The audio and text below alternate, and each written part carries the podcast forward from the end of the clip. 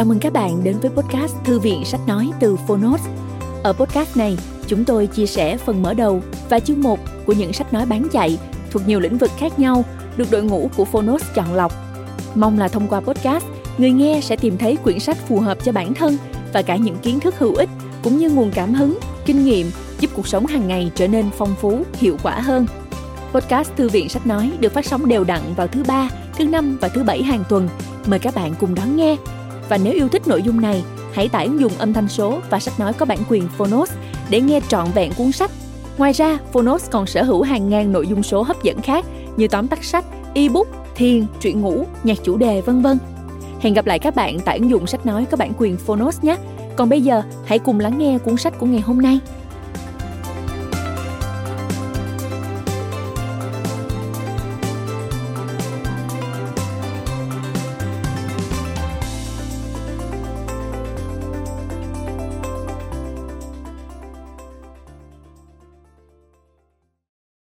Bạn đang nghe từ Phonos. Chuỗi án mạng ABC Tác giả Agatha Christie Người dịch Võ Thị Hương Lan Độc quyền tại Phonos Phiên bản sách nói được chuyển thể từ sách in theo hợp tác bản quyền giữa Phonos với nhà xuất bản trẻ.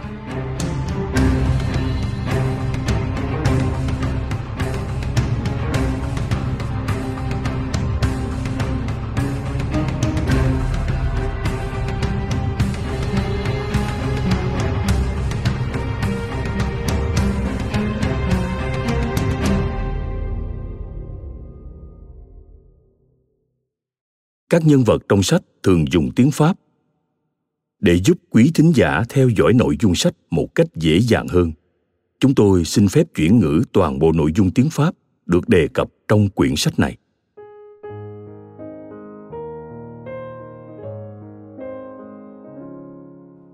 Bộ sách agatha christie.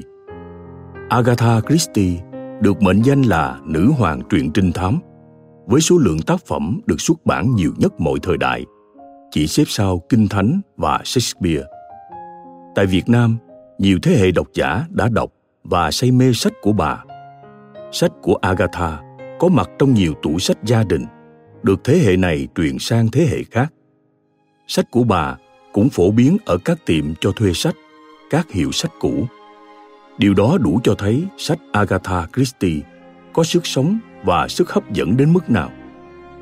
Tuy nhiên, sách Agatha Christie trên thị trường xuất phát từ nhiều nguồn gốc khác nhau, có chất lượng không đồng đều cả về nội dung lẫn hình thức và đều không có bản quyền. Để đáp ứng mong mỏi của độc giả muốn sở hữu và sưu tập bộ truyện trinh thám nổi tiếng thế giới này với những tựa hay nhất, bản dịch tốt, hình thức đẹp, nhà xuất bản trẻ đã mua tác quyền các tác phẩm của Agatha Christie và tiến hành dịch mới. Quyển sách bạn đang nghe là bản dịch mới theo phiên bản mới của bản gốc. Chúng tôi xin trân trọng giới thiệu cùng quý thính giả, nhà xuất bản trẻ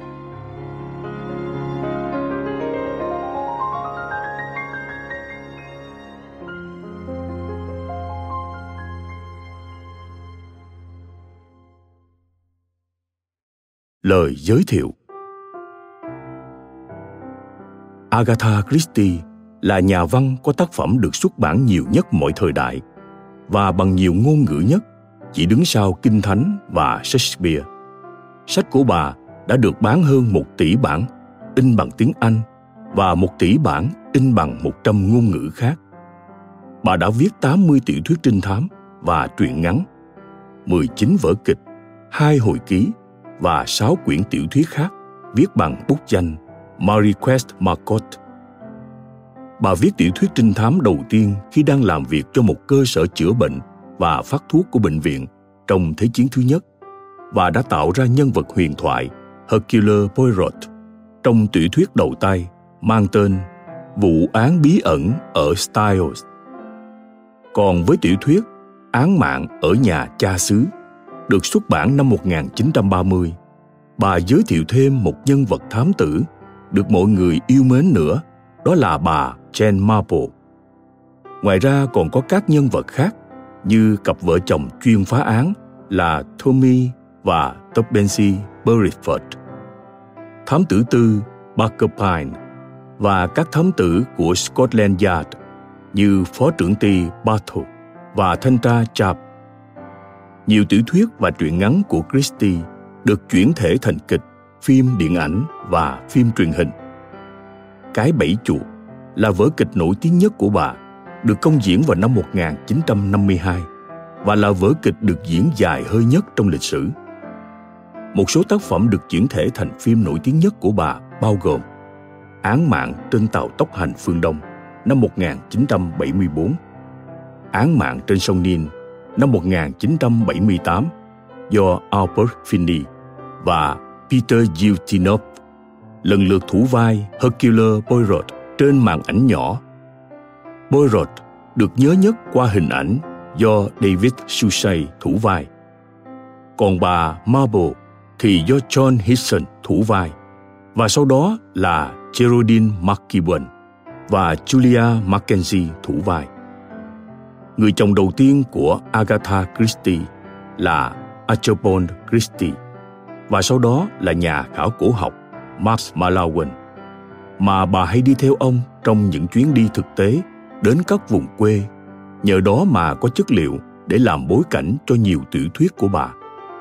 Vào năm 1971, bà vinh dự nhận được tước hiệu cao quý nhất của Hoàng gia Anh, quý bà của Vương quốc Anh.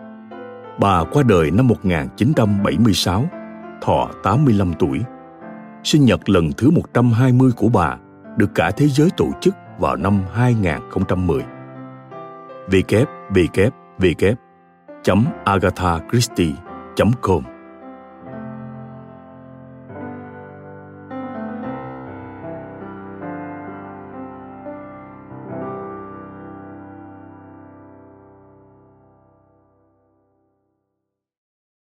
Lời nói đầu của Đại úy Arthur Hastings, sĩ quan Hoàng gia Anh.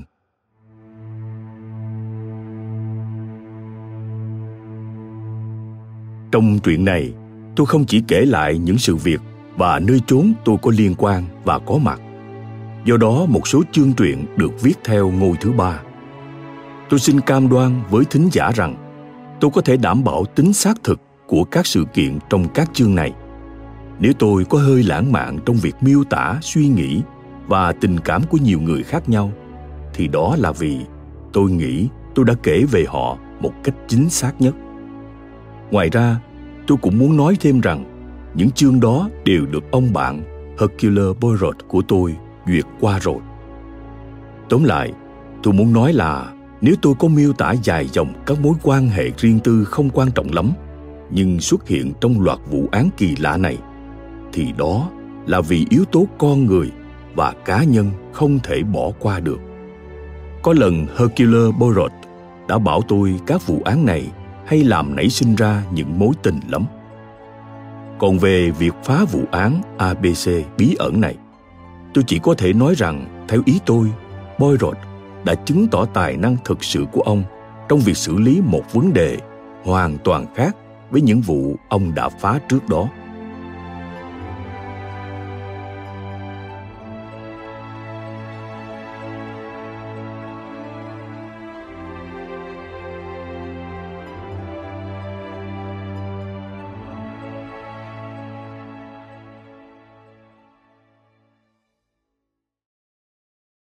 Chương 1 Bức thư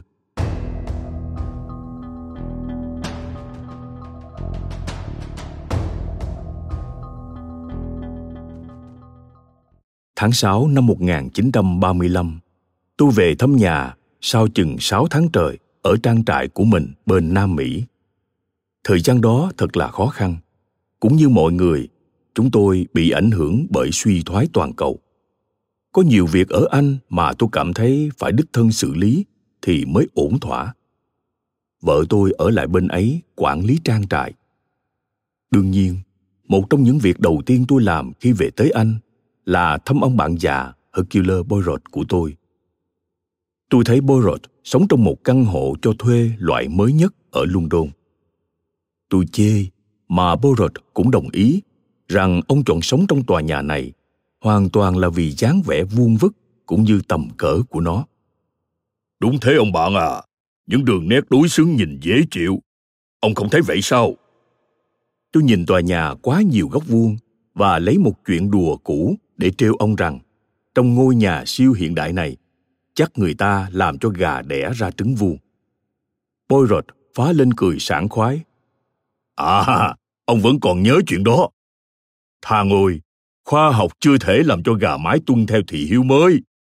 Chúng vẫn đẻ trứng với đủ kích cỡ và màu sắc khác nhau thôi.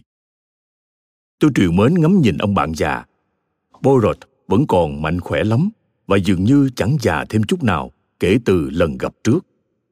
Tôi nói, trong ông vẫn còn tin anh lắm, ông Borot ạ. À. Ông chẳng già thêm chút nào. Nói ra thì khó tin, nhưng có vẻ như ông ít tóc bạc hơn lần trước tôi gặp ông thì phải. Poirot nhìn tôi mỉm cười. Sao lại không tin cơ chứ? Đúng vậy mà. Ý ông là tóc ông chuyển từ bạc sang đen, chứ không phải ngược lại sao? Đúng thế. Nhưng mà phản khoa học quá. Không hề. Nhưng vậy thì rất kỳ. Có vẻ trái tự nhiên.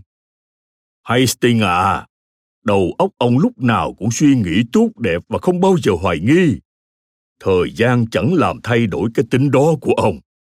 Ông vừa thu nạp dữ kiện, vừa đưa ra kết luận cùng lúc mà không hề hay biết mình đang làm như thế. Tôi nhìn ông trân trối vẻ khó hiểu. Không nói thêm lời nào, ông bạn tôi đi vào phòng ngủ, rồi trở ra với một cái chai trên tay và đưa cho tôi. Tôi cầm lấy mà vẫn chưa hiểu gì. Trên chai ghi Rivivic mang lại màu sắc tự nhiên cho tóc của bạn. Rivivic không phải là thuốc nhuộm. Có năm màu, màu tro, màu hạt dẻ, màu hung, màu nâu và màu đen. Tôi la lên. Poirot, té ra là ông nhuộm tóc. À, cuối cùng ông cũng đã hiểu. Thế đó là lý do vì sao tóc ông lại đen hơn hồi tôi về gặp ông lần trước. Đúng vậy. Vừa hết kinh ngạc, tôi nói, Trời ơi, chắc lần tới tôi về không chừng lại thấy ông đeo ria giả. Hay là ông cũng đang đeo ria giả đấy? Poirot khao mày. Bộ ria luôn là điểm nhạy cảm của ông. Ông tự hào về chúng một cách cực kỳ thái quá. Câu nói của tôi khiến ông cáu. Làm gì có, ông bạn? Tôi thề với ông cái ngày ấy vẫn còn xa lắm. Ria giả ư? Thật là khủng khiếp.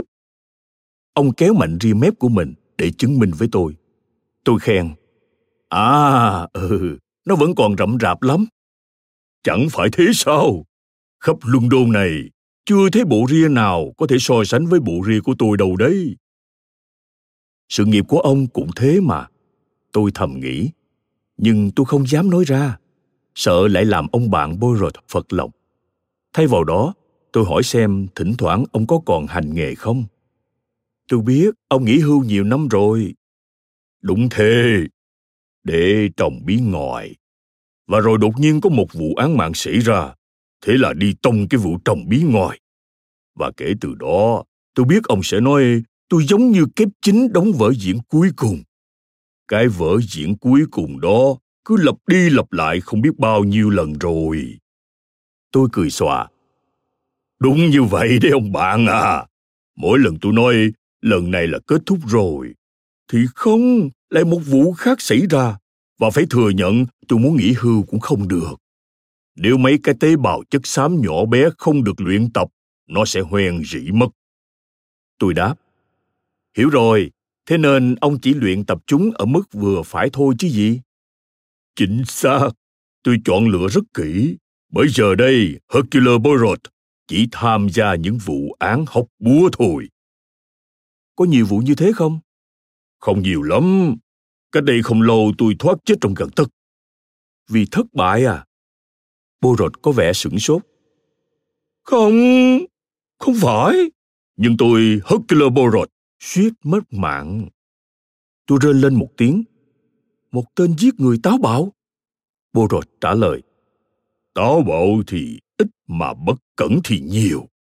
Chính xác là rất bất cẩn. Nhưng thôi, đừng nói chuyện này nữa. Hastings biết không, xét trên nhiều phương diện, tôi xem ông như bùa hộ mệnh của mình.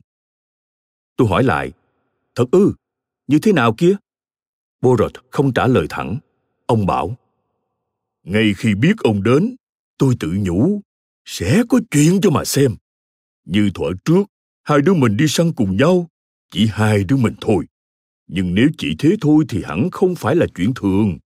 Phải có điều gì đó. Ông hào hứng vẫy tay. Điều gì đó tao nhã, thanh lịch, tinh tế.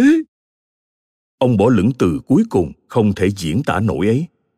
Tôi nói, Mèn ơi, bố người ta sẽ tưởng ông đang gọi món ăn ở nhà hàng Ritz. Ông thở dài.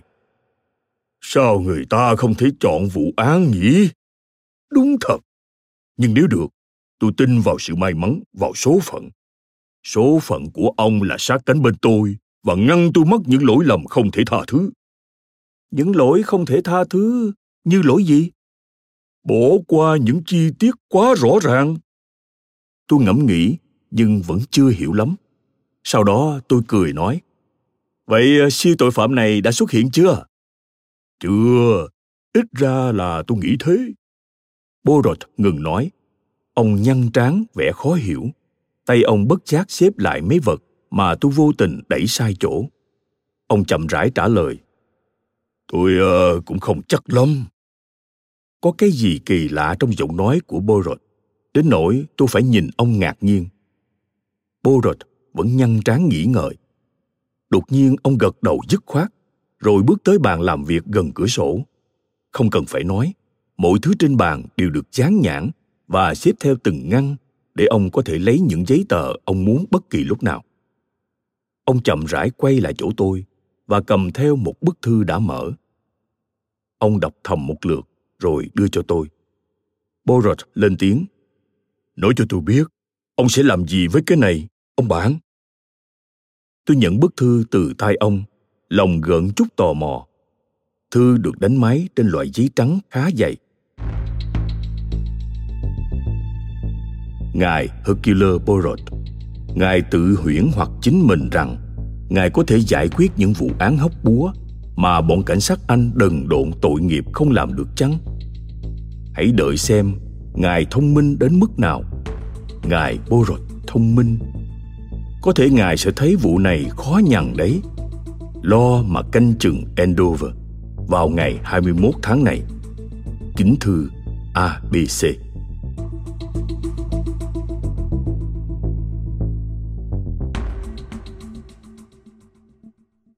Tôi liếc qua bì thư, địa chỉ trên đó cũng được đánh máy.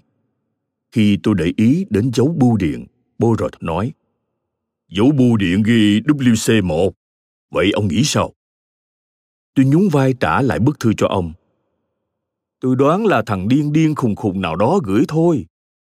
Ý ông, sự việc chỉ đơn giản vậy thôi à? Chứ ông không thấy có vẻ điên sao? À, có chứ, ông bạn. Giọng ông trùng xuống. Tôi tò mò nhìn ông.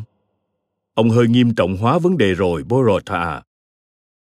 Ông bà ngồi một kẻ điên thì càng cần phải được xem xét nghiêm túc.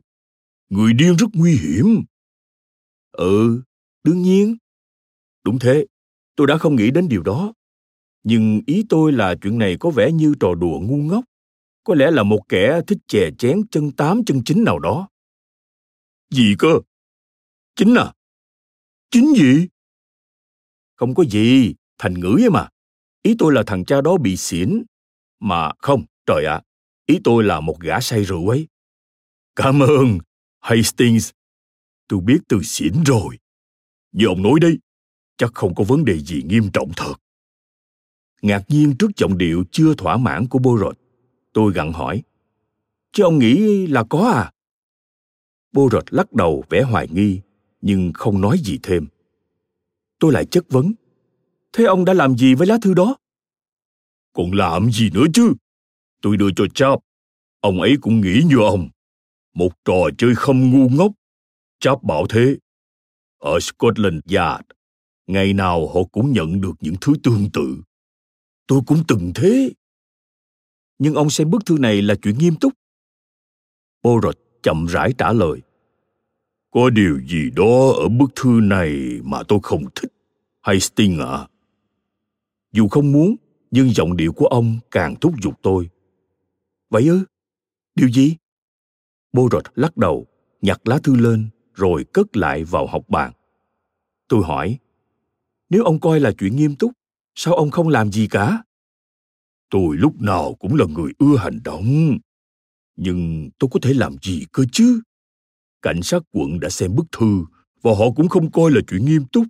Không có dấu vân tay trên đó. Không có một manh mối nào để đoán ra kẻ viết thư. Vậy thực ra chỉ là bản năng của ông mách bảo thôi sao? Không phải bản năng, Hastings ạ. À. Bản năng là một từ dở, mà là kiến thức và kinh nghiệm của tôi chỉ ra rằng có gì đó bất ổn ở lá thư này. Bô rột hoa tay múa chân khi không diễn đạt được bằng lời, rồi lại lắc đầu. Có thể là uh, tôi chuyện bé xé ra to. Dù sao cũng không làm gì được ngoài chờ đợi. Ừ, ngày 21 là thứ sáu đấy. Biết đâu có một vụ cướp lớn xảy ra gần Andover. À, nếu được thế thì dễ chịu biết nhường nào. Dễ chịu ư? Tôi trợn mắt. Dùng từ đó trong hoàn cảnh này thì lạ quá. Tôi phản đối. Một vụ cướp có thể ly kỳ chứ sao mà dễ chịu được. Borot lắc đầu quầy quậy. Hiểu lầm rồi, bạn tôi ơi. Ông không hiểu ý tôi. Nếu là một vụ cướp thì đỡ quá vì nó loại bỏ được nỗi ám ảnh khác trong tôi. Ám ảnh về cái gì kia? Hercule borot đáp. Giết người. Cảm ơn các bạn đã lắng nghe podcast Thư viện Sách Nói. Podcast này được sản xuất bởi Phonos, ứng dụng sách nói có bản quyền và âm thanh số dành cho người Việt. Hẹn gặp lại ở những tập tiếp theo.